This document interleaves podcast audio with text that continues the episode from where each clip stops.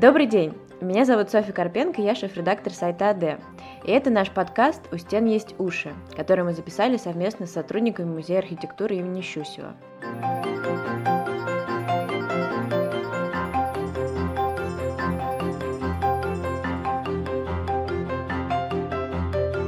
Сегодня у нас в гостях Павел Кузнецов, директор Государственного музея Константина и Виктора Мельниковых. Сегодня мы поговорим о личности Константина Мельникова, о его профессиональной карьере, знаковых проектах и непростой судьбе. Павел, спасибо вам большое за участие. Здравствуйте, Софья, здравствуйте, слушатели. Ну, начнем с истоков. Э, первый мой вопрос. Как вообще Константин Мельников стал Константином Мельниковым? С чего началась его карьера? Как вообще о нем узнали? Путь был не короткий, путь был длинный и довольно извилистый. Вначале ни, ничто не предвещало, а, что этот человек станет архитектором, и что он станет известным архитектором, что он станет в каком-то смысле культовой фигурой в архитектуре не только российской, но и общемировой. А, в общем, в жизни ему ничего не светило, поскольку, родившись в крестьянской семье, в общем-то, к 13 годам имея несколько классов церковно-приходской школы, никаких перспектив в жизни, таких больших карьерных, профессиональных. И только случайность, только тот факт, что он оказался курьером в а, одной крупной фирме, а, которую возглавлял инженер, изобретатель, бизнесмен Владимир Михайлович Чаплин – который заметил у этого мальчика, а, вот у этого курьера Кости Мельникова, талант к рисованию и, по сути, стал его вторым отцом. Он дал ему шанс получить образование. Собственно, он нанял гувернера, нанял преподавателя, а, его подготовили к поступлению в а, такое ключевое в то время в Москве художественное учебное заведение Московское училище живописи, вояния и зодчества, такая странная аббревиатура МУЖВЗ через которую прошло очень и очень много архитекторов, ну, понятно, художников и скульпторов, но архитекторов в том числе, будущих коллег и конкурентов Мельникова уже по эпохе авангарда. А, и а, вообще тот факт, что он начал учиться, по большому счету, в возрасте 13-14 лет, и закончил это обучение к 27 годам, то есть это такое позднее догоняющее, говоря современным языком, догоняющее развитие это в каком-то смысле наложило отпечаток на, на всю его жизнь, и но он, он всегда был немножко самостоятельным, можно назвать его даже э, немножко такой русский левша в архитектуре. Несмотря на то, что образование было. Образование было в начале художественное, то есть вначале он стал художником-живописцем, и только потом архитектурное. Собственно, его патрон Чаплин, он и настоял на том, чтобы Константин стал архитектором, потому что архитект... А, а, профессия архитектора это нечто более, а, более практичное и более полезное, чем профессия художника в нашем непростом мире. И э, к 1917 году, который такой переломный год для истории нашей страны, э, именно в этом году он получил образование, получил диплом и стал, э, стал работать архитектором. Поэтому вот, э, собственно, он такой, можно сказать, олдскульный архитектор. Вся, все его... Э, все образование, все лучшее, что он получил, учась, это все было до революции. В этом смысле это очень, можно сказать, что это очень традиционный человек, который вырос в патриархальной русской семье, крестьянской, еще раз повторюсь, небогатой семье, а, а, который впитал все эти традиции, а, который был православным по по своему бэкграунду, по, вообще по культуре и вообще по вере. И, между прочим, православие – это важнейшее, что довольно звучит, возможно, для кого-то довольно противоречиво в, со, в соотношении со словом архи авангард, архитектор эпохи авангарда, да, на самом деле никакого противоречия нет. Просто сам Мельников, у него ну, можно сказать, что одной ногой он стоит в 19 веке, вот в той еще эпохе, а другой, возможно, в 21, вот, возможно, еще впереди нас. Вот, поэтому фигура очень непростая, очень противоречивая. И возвращаясь к истории про православную веру, про его принадлежность к церкви, это важнейший, важнейший пункт, который, важнейшая вещь, которая позволила ему сохраниться, сохраниться как личности э, в сложные годы и десятилетия, когда он был вне игры уже. Ну, об этом поговорим чуть позже. Uh, на самом деле, вторая глава uh, в этой истории начинается вот уже после революции, когда он попадает в команду молодых архитекторов, которых возглавляли два метра – Жалтовский и Щусев. по сути, его учителя. Они стали учителями, но это уже после, а, после окончания МУЖВЗ. Они, э, это была первая такая государственная мастерская а, вот, в период советской власти. И они работали, в частности, над разными проектами, но один из них очень важный. Они работали над новым э, градостроительным планом для Москвы, над планом развития Москвы. «Новая Москва-Щусева» он получил название. Конечно, наш музей архитектуры, он хранит все эти материалы. А, и в самом доме Мельникова, в архиве э, Константина Мельникова хранится тот раздел, которым занимался он с коллегами, а занимался он а, Бутырским районом кстати говоря, районом, собственно говоря, где э, жили его родители, где он когда-то сам жил. То есть все как-то, наверное, не случайно сложилось. И это было такое вот первое большое, э, э, первая большая коллективная работа. До этого он еще, будучи э, на преддипломной практике, он попал э, на завод АМО, то, что завод ЗИЛ, теперь уже, уже не завод ЗИЛ, а будущий квартал ЗИЛ Арт, а, а, и проектировал там а, контору, собственно, для завода. И если вы посмотрите на здание этой конторы, оно сохранилось до сих пор, на, находится на третьем транспортном, транспортном кольце, то вы увидите, что это абсолютно классические формы, неоклассика, это, это никакой не авангард. И возникает вопрос, в какой же момент вот, э, от, от такого образования, ну, в общем, достаточно качественного, еще раз повторюсь, от олдскульного, где проекты были, ну, такие студенческие проекты, вестибюль в римском стиле, или э, музей э, в классическом стиле, или кафе-ресторан в стиле ренессанс, то есть работали, ребята работали в стилях, да, а в какой момент от вот всего этого появился, из всего этого появился Мельников, которого знаем мы. Мельников совершенно ни на что не похожий, совершенно взрывной архитектор. Э, а, и это уже произошло где-то году в 22-23. То есть вот э, э, эта самая кухня, этот момент, когда из, из гусеницы появляется бабочка, он теряется в первых послереволюционных годах. Документов крайне мало. Вот. Но вот как это еще предмет, на самом деле, больших-больших исследований архивных, научных и так далее, и так далее. Но к 22 году, к первому большому архитектурному конкурсу, который проводило Московское архитектурное общество, это конкурс на застройку домов для рабочих в районе Серпуховской улицы. Он представил крайне необычный проект. А, а, проект застройки, а, так, ну так можно сказать, таунхаус, наверное, говоря, так сказать, более понятным языком сейчас. Такие дома в виде, в виде пилы если посмотреть сверху, в плане это э, проект «Пила». Хотя, хотя девизом был совершенно другой, девизом было слово «атом», вот, но по сути он, он, Мельников всегда называл его а, проект «Пила».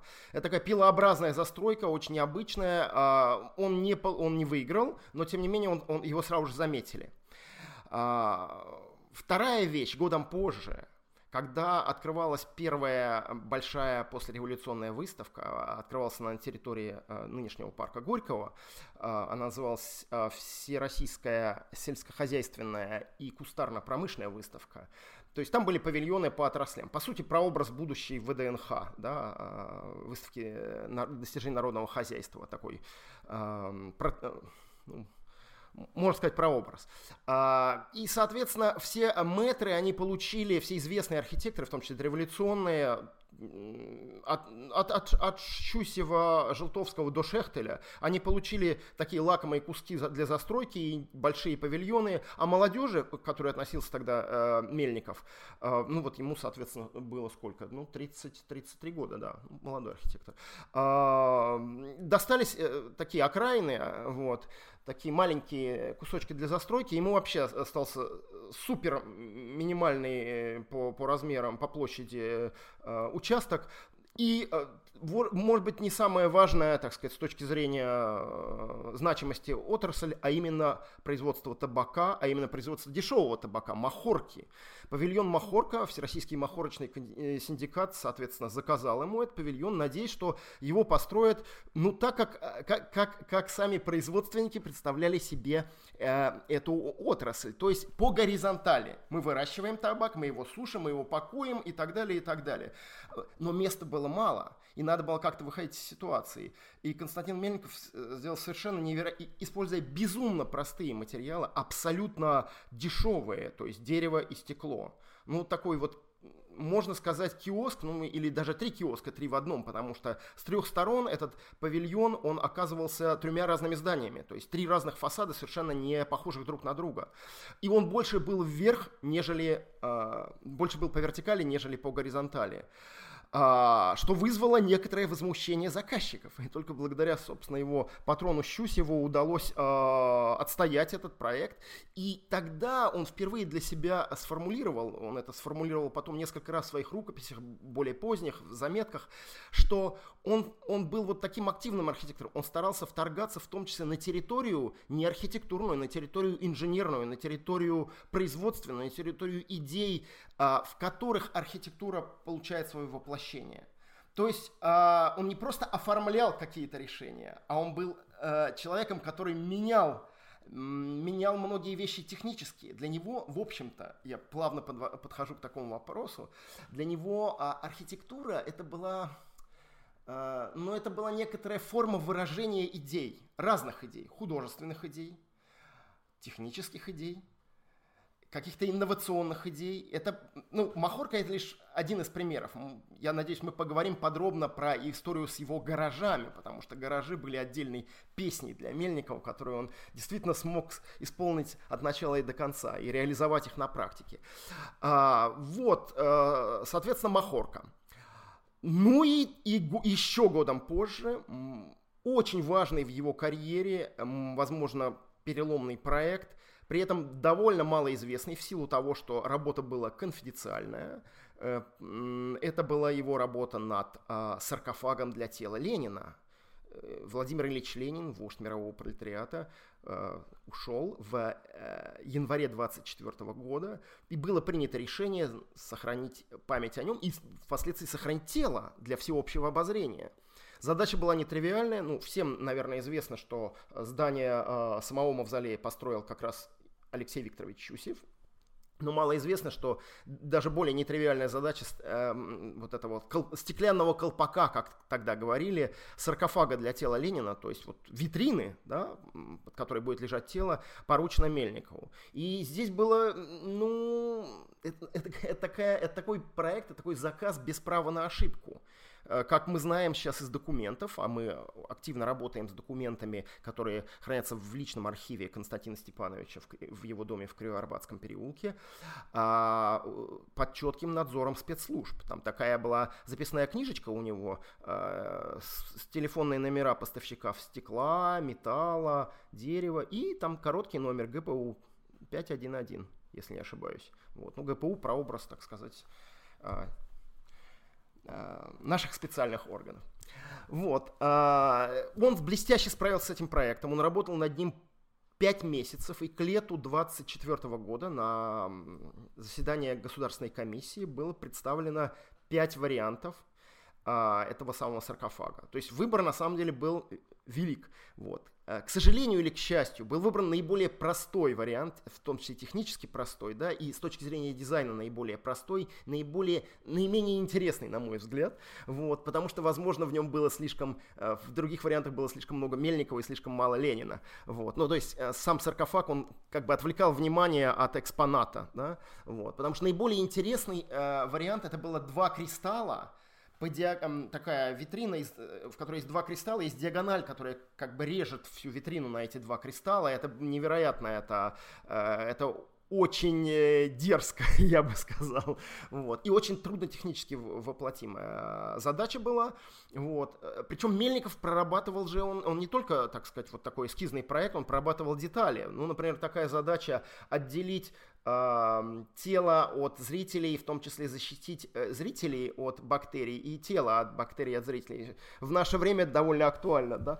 Да-да. Вот, поэтому вот, там был предложен такой гидравлический затвор, видимо, с антибактериальным раствором. Все это достаточно проработано на чертежах, но, в общем, э, я должен сказать, что он посвятил этому проекту очень много времени, и не зря, не зря, потому что э, впоследствии Саркофаг был построен, тело Ленина под ним э, находилось до конца э, Великой Отечественной войны, и только уже в конце 40-х было заменено на, на, на другую версию, но сейчас, кстати, третья версия саркофага, так что не пытайтесь найти в мавзолее а, что-то мельниковское, вот. А, а, тем не менее, эта работа стала для него политически значимой, она стала для него как бы охранной грамотой.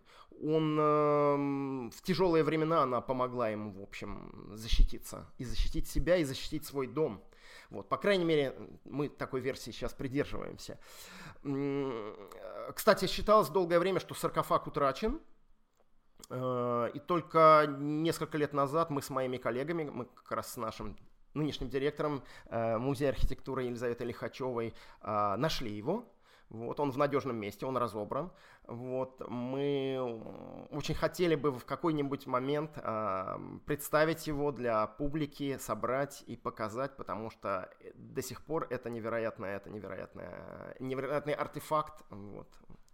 Вот. Но говоря о Мельникове, говоря о вза... его, мы плавно подошли как бы взаимоотношениям его с советской властью, с советской элитой. Вот, вот он уже он получился, он в таком очень идеологически и политически важном проекте участвовал. При этом, на самом деле, что мы сейчас понимаем, он был абсолютно не советский человек. Я не хотел сказать, что он был антисоветский человек, он никогда не был диссидентом. Нет, нет, нет, что вы.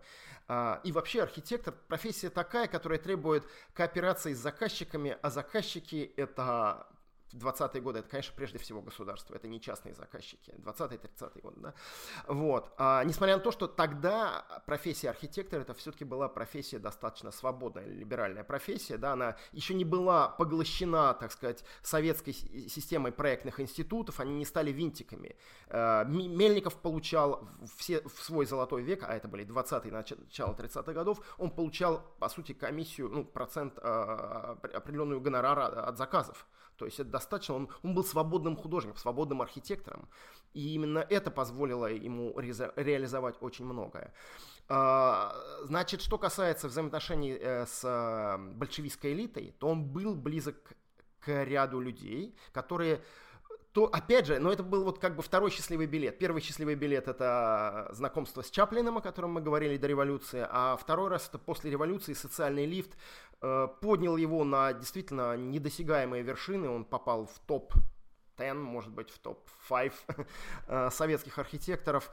И э, во многом благодаря поддержке такого большевика, а, первого полпреда а, Советской России во Франции и в, э, потом в Англии, первого наркома внешней торговли а, Леонида Борисовича Красина. Очень интересная фигура, такой очень эффективный менеджер, с одной стороны э, выдающийся, так сказать, э, деятель советского государства, а с другой стороны, до революции, вот, например, он был, э, руководил офисом Siemens э, в России предреволюционные годы. То есть всем производством заправлял Красин. То есть на самом деле он такой, действительно э, очень хороший менеджер, управленец был. Короче говоря, Красин э, в как... и вот эта дорожка от история с, с Мавзолеем. Мы не знаем, как Мельников получил э, этот проект, это тоже теряется где-то там в 20-х годах, но э, он был замечен Красиным, и ну, для нас достаточно очевидно, что э, в 25 году, когда в очень короткие сроки нужно было спроектировать советский павильон для выставки в Париже, это первая выставка э, после признания СССР, после установления дипломатических отношений с Советским Союзом, Э, первая выставка, на которую нас пригласили, и нельзя было ударить в грязь лицом, а сроки были короткие. В общем, очень жесткий дедлайн, очень минимальный бюджет. Uh, у остальных стран было по несколько лет, чтобы подготовиться. По, по сути, строились дворцы, такие капитальные постройки. И тут Мельников uh, Родченко, Маяковский, вот эта команда из трех человек, они, э, по сути, делают эту выставку и делают советский павильон. Мельников отвечает за архитектуру, Родченко, в, частности, за колористическое решение павильона. Опять же, как и Махорка, возвращаясь на два года раньше, дерево, стекло, там проходили трамвайные линии, им нельзя было копать, им пришлось, ну, по сути, вот такое некапитальное строение э, создать, которое просто невероятную сенсацию произвело. Это был настолько большой контраст с тем, что видели э, посетители в остальных павильонах, что, по сути, единственным конкурентом э, Мельникова вот, э, в этот момент на этой выставке был Корбюзье э, с павильоном э, «Новый дух», журнала «Новый дух», «L'Esprit Nouveau», павильоном, который строился буквально за углом от Мельниковского павильона, э, через 100 метров.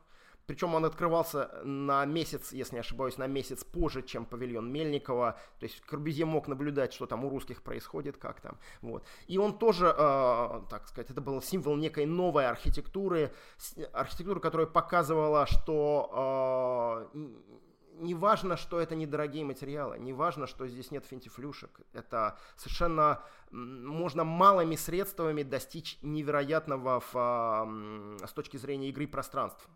А, а, а какая главная идея Мельниковского павильона была? Это был э, параллелепипед, разрезанный по диагонали лестницей, которая шла наверх на белый этаж и спускалась потом вниз с другой стороны. То есть как бы получалось, что эти две треугольных части, они чуть-чуть раздвинуты э, друг по отношению к другу, и эта лестница, э, она, ну, ну, она, она, она взрывной эффект просто оказывала на посетителей. Угу. Отлично, очень интересно. Возвращаясь к павильону Махорка, вы упомянули, что это нетривиальный такой заказ да, от табачной компании. А сохранились какие-то документы или свидетельства о том, как происходил э, заказ? То есть как вот Мельникову приходит письмо, э, что вот мы заказываем вам проект, или каким образом вот тогда совершались такие сделки? Э, ну, все-таки э, в случае с э, Всероссийским махорочным синдикатом, это такая была государственная компания, вот, и все это делалось в рамках большого а, проекта для выставки, сельскохозяйственной выставки. Поэтому вот им было сказано, вот, товарищ Зорин, большевик Зорин, значит, вот обратитесь к архитектору Мельникову, вот, о, вот нами принято решение, комитетом, выставочным комитетом выставки принято решение, что за ваш павильон отвечает молодой, но перспективный архитектор Мельников. Вот за павильон известий будет отвечать Александра Экстер. А вот за Махорку, поэтому, ну, в этом случае как раз выбора особенно не было. Наоборот, в какой-то момент заказчик, как я уже сказал, он немножко даже испугался тех радикальных технологических идей, которые предложил сам архитектор. А, но в других случаях, чуть позже, да, когда, например, строились мельниковские а, гаражи или мель и тем более мельниковские клубы, где заказчиками были профсоюзы, а именно а, отраслевые профсоюзы, ну, например, профсоюз транспортников, он назывался тогда коммунальники, да, то есть, э, собственно, э, водители трамваев и так далее, да, а, трамвайные депо, или а, профсоюз химиков, это э, резиновая промышленность, фарфоровая промышленность и так далее. Вот в этом случае, действительно, выбор делали они сами, они действительно направляли приглашение архитектору. В каких-то случаях были закрытые конкурсы, как э, в случае с э, клубом на улице Лесной, который сейчас mm-hmm. более известен как клуб Зуева, да, напротив депо, э, который построил не Мельников, но в, конкурсе, на который участвовал Мельников, и в котором он проиграл. Единственный из семи клубов, которые он спроектировал, он не смог реализовать. Э, он проиграл своему другу и конкуренту э, Илье Голосову, Э, но э, вот, то есть где-то это были прямо заказы, прямые заказы, где-то были закрытые конкурсы, а где-то открытые конкурсы. То есть э, достаточно разнообразная была практика архитектурная тех лет. И э, в, э, если говорить про э, конкурсы и говорить про тот же самый э, парижский павильон, конечно, я упомянул про поддержку э, Леонида Борисовича Красина, но мы, мы должны помнить, что был проведен Блиц-конкурс, и он был проведен среди ведущих советских архитекторов э, в ноябре-декабре 24 года. Вот прям сразу же, как СССР получил приглашение на парижскую выставку, э, там участвовали Фомин, Гинзбург, там Ладовский, там очень многие люди участвовали, и это был действительно конкурс. Но за, э, по приглашению, да, закрытый конкурс, я это имею в виду. Угу. Тогда вернемся снова в Париж. А, вот павильон построен. А, какой эффект вызвал павильон Мельникова? И сразу такой вопрос, сохранились ли какие-то, может быть, дневниковые записи о том, как Мельников вообще проводил время в Париже, какие впечатления у него остались от этой работы, а, как происходило все это взаимодействие с Родченко и с Маяковским?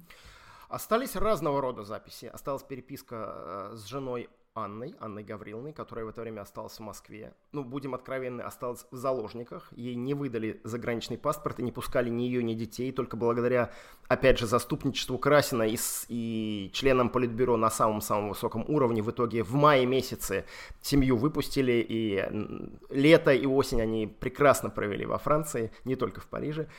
Вот. А, но вот получилось у Мельникова эта командировка в Париж, она заняла почти год, с января по ноябрь. И э, была вот эта деловая часть, первая часть, да, э, когда он активно взаимодействовал с э, подрядчиками, а именно с э, французской фирмой Шарпантье де Пари, то есть плотники Парижа, которая реализовала проект, которая сделала рабочие чертежи на основании его эскизов. В данном случае рабочку всю, делал, всю делали французы. У нас сохранились синьки э, на французском языке, вот этой технической документации, так что при желании можем воссоздать павильон в любом месте.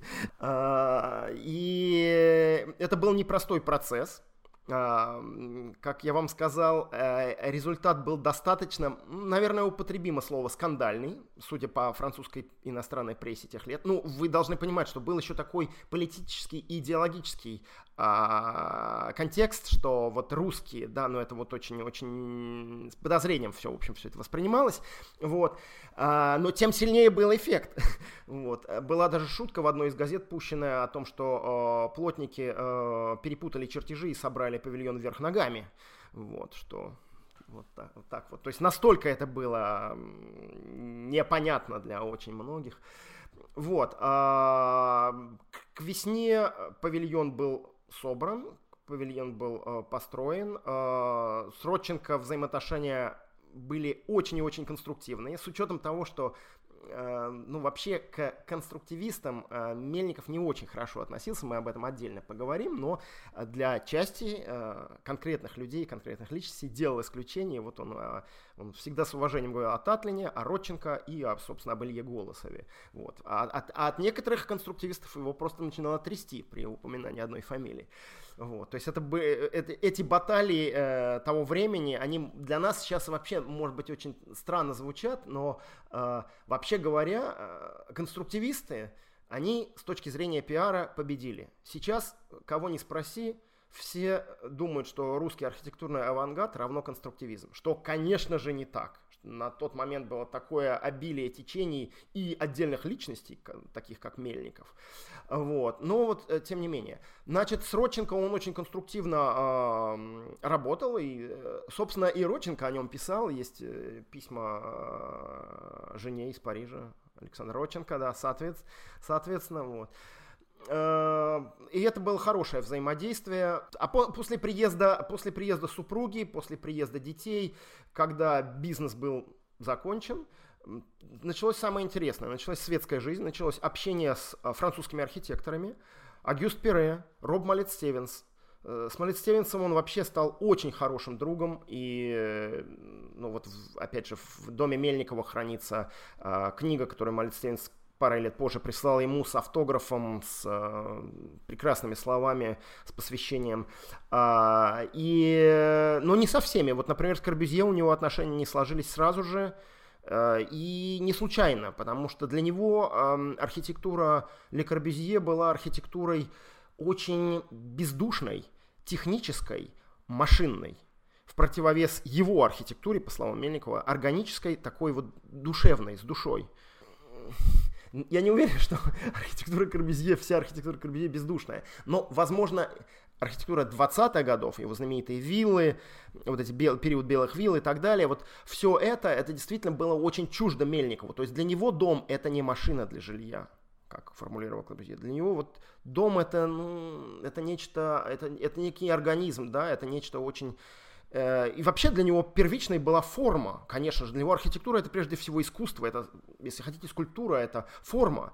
А, очень странная форма, потому что э, те формы, которые использовал Мельников, если мы посмотрим, вот там, допустим, планы, ну, вот сделать выборку планов его зданий и сооружений, это цилиндры, цепочки из цилиндров, змейки, это треугольники, это а, те же диагонали, о которых я уже упоминал, это параллелограммы, это перевернутые конусы, то есть фигуры весьма и весьма необычные в архитектуре, не, не всегда приемлемые далеко. Вот, для него это было очень важным.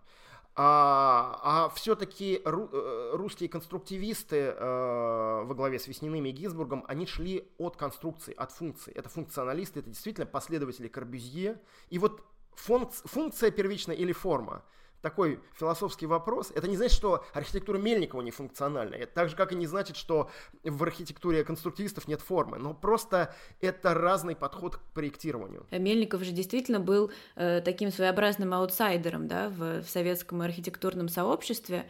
Э, и как вы считаете, э, почему?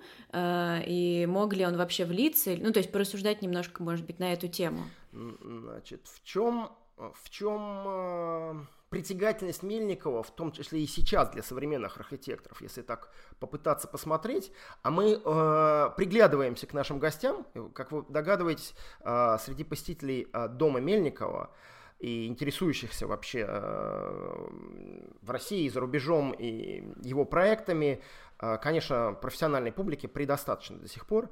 В чем интерес? Интерес не обязательно в конкретных проектах и даже в конкретных решениях, не побоюсь этого слова, а интерес в некой методологии, в некотором подходе к проектированию архитектурному, а именно к проектированию чуть-чуть на грани возможного или даже за гранью возможного. Дело в том, что у Мельникова было два таких, можно сказать, пунктика. Первый пунктик я о нем, к нему несколько раз уже подходил, это материалы. Он пытался быть независимым от новомодных строительных материалов и вообще от строительных материалов. Потому что как только ты э, начинаешь гнаться за бетоном, пластиком, стеклом и так далее, ты становишься заложником. Архитектура становится, оказывается под пятой строительства. Она подменяется строительством, она подменяется какими-то технологическими нововведениями. Это не значит, что он их не использовал. Впоследствии использовал уже в своих клубах и более поздних проектах. Но просто главный принцип не обязательно э, простыми способами можно добиться очень и очень многого. И вторая вещь. И э, вторая вещь это э, связано с его взаимоотношениями с инженерами. Дело в том, что архитекторы и инженеры, с одной стороны, два сапога пара, они всегда работают вместе, да, но с другой стороны, ну, инженер это тот человек, который всегда говорит либо нет, это невозможно, либо ставит такое количество подпорок, балок, колонн, что обесмысливает дизайнерскую мысль. И вот а, как раз Мельников пытался минимизировать вторжение инженеров. Вот его дом в Кривоарбатском переулке это в каком-то смысле символ. А, потому что, ну, волей, волей судеб так получилось, что у него не, не было денег там нанять инженера, ему пришлось быть одновременно и заказчиком, и инвестором, и архитектором, естественно, и инженером. И вот в этом диалоге всех четырех персон архитектор он всегда выигрывал. Всегда. Вот. Поэтому, именно поэтому удалось, удалось изобрести совершенно невероятные конструкции, которые действительно на грани возможного с инженерной точки зрения. Так не бывает, а оказывается бывает. Вот архитектура Мельникова это вот так его подход, который позволяет молодым современным архитекторам раздвинуть э, ментальные границы возможного, понимаете? Это очень и очень важно. Это не ограничивать себя с самого начала. В каком-то смысле вы можете назвать эту архитектуру визионерской, потому что далеко не все проекты, ну, во-первых, далеко не все были реализованы, с другой стороны, даже те, которые были реализованы, не все были реализованы так, как хотел Мельников. Он немножко действительно шел впереди ну, технических возможностей своего времени. Но ты должен немножко быть мечтателем, ты должен быть чуть-чуть визионером, чтобы быть одновременно и практиком. Может быть, стоит привести примеры. Ну, это, это конечно, прежде всего его клубы, где невероятные трансформируемые пространства, где у вас должны были раздвигаться не только стены, но и, например, полы. Да, и зонирование помещения, оно вот совершенно в разных, э, в разных плоскостях могло происходить. Естественно, это либо не было реализовано совсем, либо было реализовано с очень так сказать, большим отступлением от авторского замысла. Более того, я бы сказал, ни один проект Мельникова не был реализован полностью, ну вот, базовые вещи, которые э, он хотел в них заложить. Продолжаю. Э, разговор о карьере, может быть, немножко сейчас перенесемся опять в Париж и поговорим о том, как вот после этой выставки, да, Мельников вернулся в СССР и начался его золотой век, когда начались все эти клубы, гаражи, э, признания, э, что вот происходило. Не все так просто. Вот, расскажите, что происходило в этот момент? Ну, во-первых, он не хотел возвращаться из Парижа, и это правда. И уже в 60-е годы, будучи интервьюируемым первым исследователем, зарубежным исследователем Мельникова Фредом Старом, американцем, он, в общем, несколько раз признался в том, что он хотел остаться. И у него был уникальный шанс остаться. Он был известен, он был на волне он был всемирно известен, он был настолько известен, что ну, нам вот кажется, что советская архитектура, она там как-то развивалась отдельно, сама по себе, варилась в собственном соку. А вот, например, мы недавно нашли такой документ 26 -го года, то есть годом позже, уже все-таки он когда вернулся в Москву, а, заказ одной лос-анджелесской фирмы на дизайн галстуков мужских, шелковых. Он был модным, архит... он был модным дизайнером, ему хотелось что-то заказать. Понимаете? Как бы, вот. Да, это не случилось, да, там они не сошлись в цене, но тем не менее сам факт, он достаточно, понимаете, значит. И, в общем, в Париже. А, и только благодаря тому, что ну, ну, ему нужно было вернуться, иначе те люди, которые за него поручились, включая Красина, они бы пострадали. И он вернулся. Он вернулся, хотя было прекрасное время, лето 25 -го года, путешествие по Франции, Биарриц – Тогда был модный курорт, а, они с семьей провели замечательное время, и он, между прочим, начал проектировать знаменитые парижские гаражи абсолютно за пределами возможного. Напомню, один из гаражей – это гараж на тысячу а, автомобилей в виде моста через реку Сену, так, так, такой пандус гигантский, двухсторонний, поддерживаемый двумя фигурами атлантов, что-то что невозможное. А, и, и вот он вернулся осенью в Москву, окрыленный, а встретили его абсолютно не так, как хотелось бы, видимо, в зависть. А, ну, в общем, пришлось снова доказывать, что он архитектор, снова начинать с самого начала. И 26-й год – это очень важная история, потому что история начала работы над гаражами. В тот момент Москва город Москва закупил новомодные британские автобусы Leyland. Но была одна маленькая деталька. А, их не было, их негде было хранить. Нужны были паркинги, нужны были гаражи. А, соответственно, начали проектировать довольно традиционно, и Мельников здесь выступил в роли, ну, в такой, как-то, проявил инициативу и не просто спроектировал э, гараж, а спроектировал необычную систему паркинга, паркования автомобилей, он назвал ее прямоточная система. Вот к вам еще одна инновация, которая совершенно не архитектурная, но из которой вышла архитектурная форма.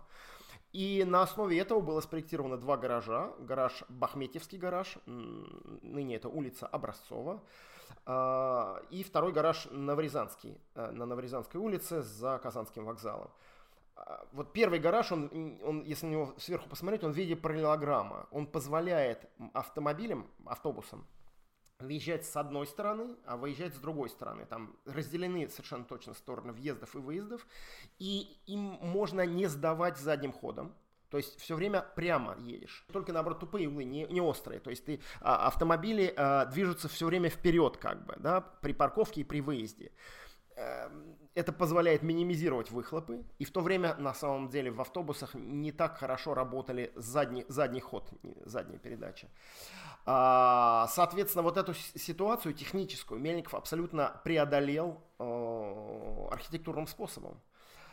А, интересно, что ему не сразу поверили. Были даже устроены специальные испытания весной 26 года на Ордынке, был, на асфальте были нарисованы вот эти места для парковки, и вот автобусы в реальности, знаете, как вот дети в классике играют, ну, в общем, э, соответственно, автобусы двигались, и действительно все поняли, что это работает, что это возможно. И ему были даны э, эти две комиссии, два важных проекта, эм, которые позволили сделать очень существенную сумму сбережений. Впоследствии она пошла на строительство его любимого дома в Кривоарбатском переулке. Так. Так. И гаражи. Гаражи. Да, при этом гаражи гаражами, один гараж перешел в другой, он приобретает все большую известность, он приобретает все большую известность э, в такой организации под названием МКХ, Московское коммунальное хозяйство. Я понимаю, что звучит зубодробительно, но это на самом деле был ведущий, это организация, которая занималась не только коммунальным хозяйством, не только благоустройством, она занималась всяким разным строительством, любыми. Она занималась будущим парком Горького, она занималась... Ну, это был такой монстр э, в 20-е годы. У него было много контор, и именно в МКХ э, Мельников стал известен, и он стал вот... Так, ему часто стали давать заказы оттуда. Видимо, видимо, 27-й год, первый клуб, и это был клуб Русакова, вот клуб, который на улице Стромынки, сейчас у него какая-то вторая или третья жизнь уже, это театр Романа Виктюка, он не так давно был отреставрирован. Угу. Отреставрирован не бесспорно, но тем не менее он сохранен и во многом э, возвращен к авторскому проекту, так что я поэтому говорю вторая или третья жизнь.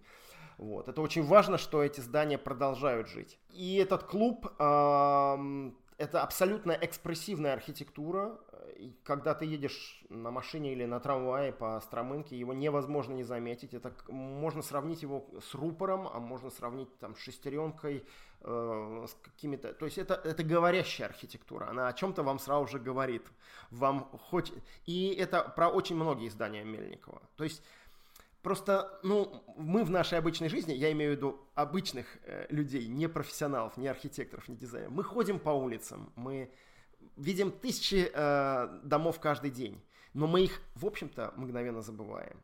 Архитектура Мельникова, и это очень важный пункт, это о влиянии архитектуры на психологию и на психику человека. Это об импринтинге вот этих имиджей архитектурных в вашем мозгу. Нравится вам или не нравится дом Мельникова в Курево-Арбатском переулке с шестиугольными окнами, но один раз увидев его, вы уже никогда не забудете его.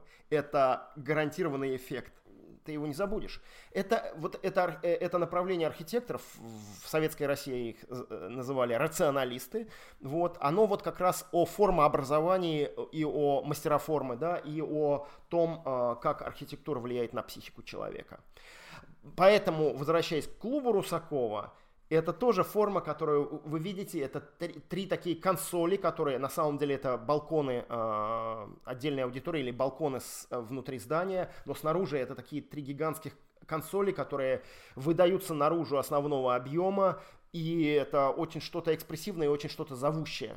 Я бы назвал Константина Мельникова еще и родоначальником кинетической архитектуры 20 века, потому что несколько его проектов, нереализованных проектов, они э, действительно впечатляют они относятся к 20-м годам. Это проект памятника Колумбу, памятник-маяк Колумбу. Был большой международный конкурс, и этот маяк... Кстати, в итоге маяк был построен, я не знаю, кто его автор, а, в Санто-Доминго, в Доминиканской республике. Значит, а, к юбилею открытия Америки. А, идея Мельникова в том, что это у маяка есть лопасти, и что он крутится вокруг своей оси. Ну, то есть это гигантское сооружение высотой 200 метров, который крутится, но крутится за счет естественных сил, сил природы, ветра, воды. То есть в какой-то момент, когда там наступает буря, и вот только в этот этот момент, когда накапливается вот этот момент движущий, он начинает работать, и в этот момент э, средствами уже современной техники, телеграф, радиопередатчик, начинаются э, транслироваться сообщения по всему миру. То есть это такая архитектура, которая оживает силой природы естественным образом. Вторая э, вещь, э, не менее интересная, хотя и более скромная, должна была быть расположена э, в Москве, на нынешней Пушкинской площади, там, где сейчас находится здание «Известий», газета «Известия». Это небольшой участок, который в 20-е годы, еще до «Известий», должен был быть отдан под филиал газеты «Ленинградская правда». Ну, то есть там не то чтобы, э, насколько я понимаю, это не заводское, то есть это не полиграфическое, там не должны были печатать газету, это такое вот офис. Вот. И оф, э, участок был очень маленький, но по сути тех заданий подразумевало, что это будет башня. И все, кто участвовал в конкурсе, в том числе, например, братья Веснины, они, естественно, сделали башню. И Мельников сделал башню, но весьма интересную башню, у которой этажи крутятся крутится вручную, самими сотрудниками. То есть вы, они так не торопясь крутятся, но тем не менее это такие, вы должны представлять, это, э, если не ошибаюсь, пятиэтажное здание, у которого пять уровней лопастей, которые крутятся в любую сторону. Это невероятная архитектура. Я всячески призываю этот лист, это всего лишь эскиз конкурсного проекта. Он находится в коллекциях Музея архитектуры. Я призываю на очередную выставку прийти и посмотреть на него. Он, он, он достойный отдельной выставки. Итак, говорящая архитектура, экспрессивная архитектура, но также кинетическая, динамическая и трансформируемая. Мы поняли, что масштаб личности архитектора Константина Мельникова не вписывается в рамки одного эпизода, поэтому мы продолжим разговор о нем в следующем выпуске. Ждите новый эпизод на следующей неделе.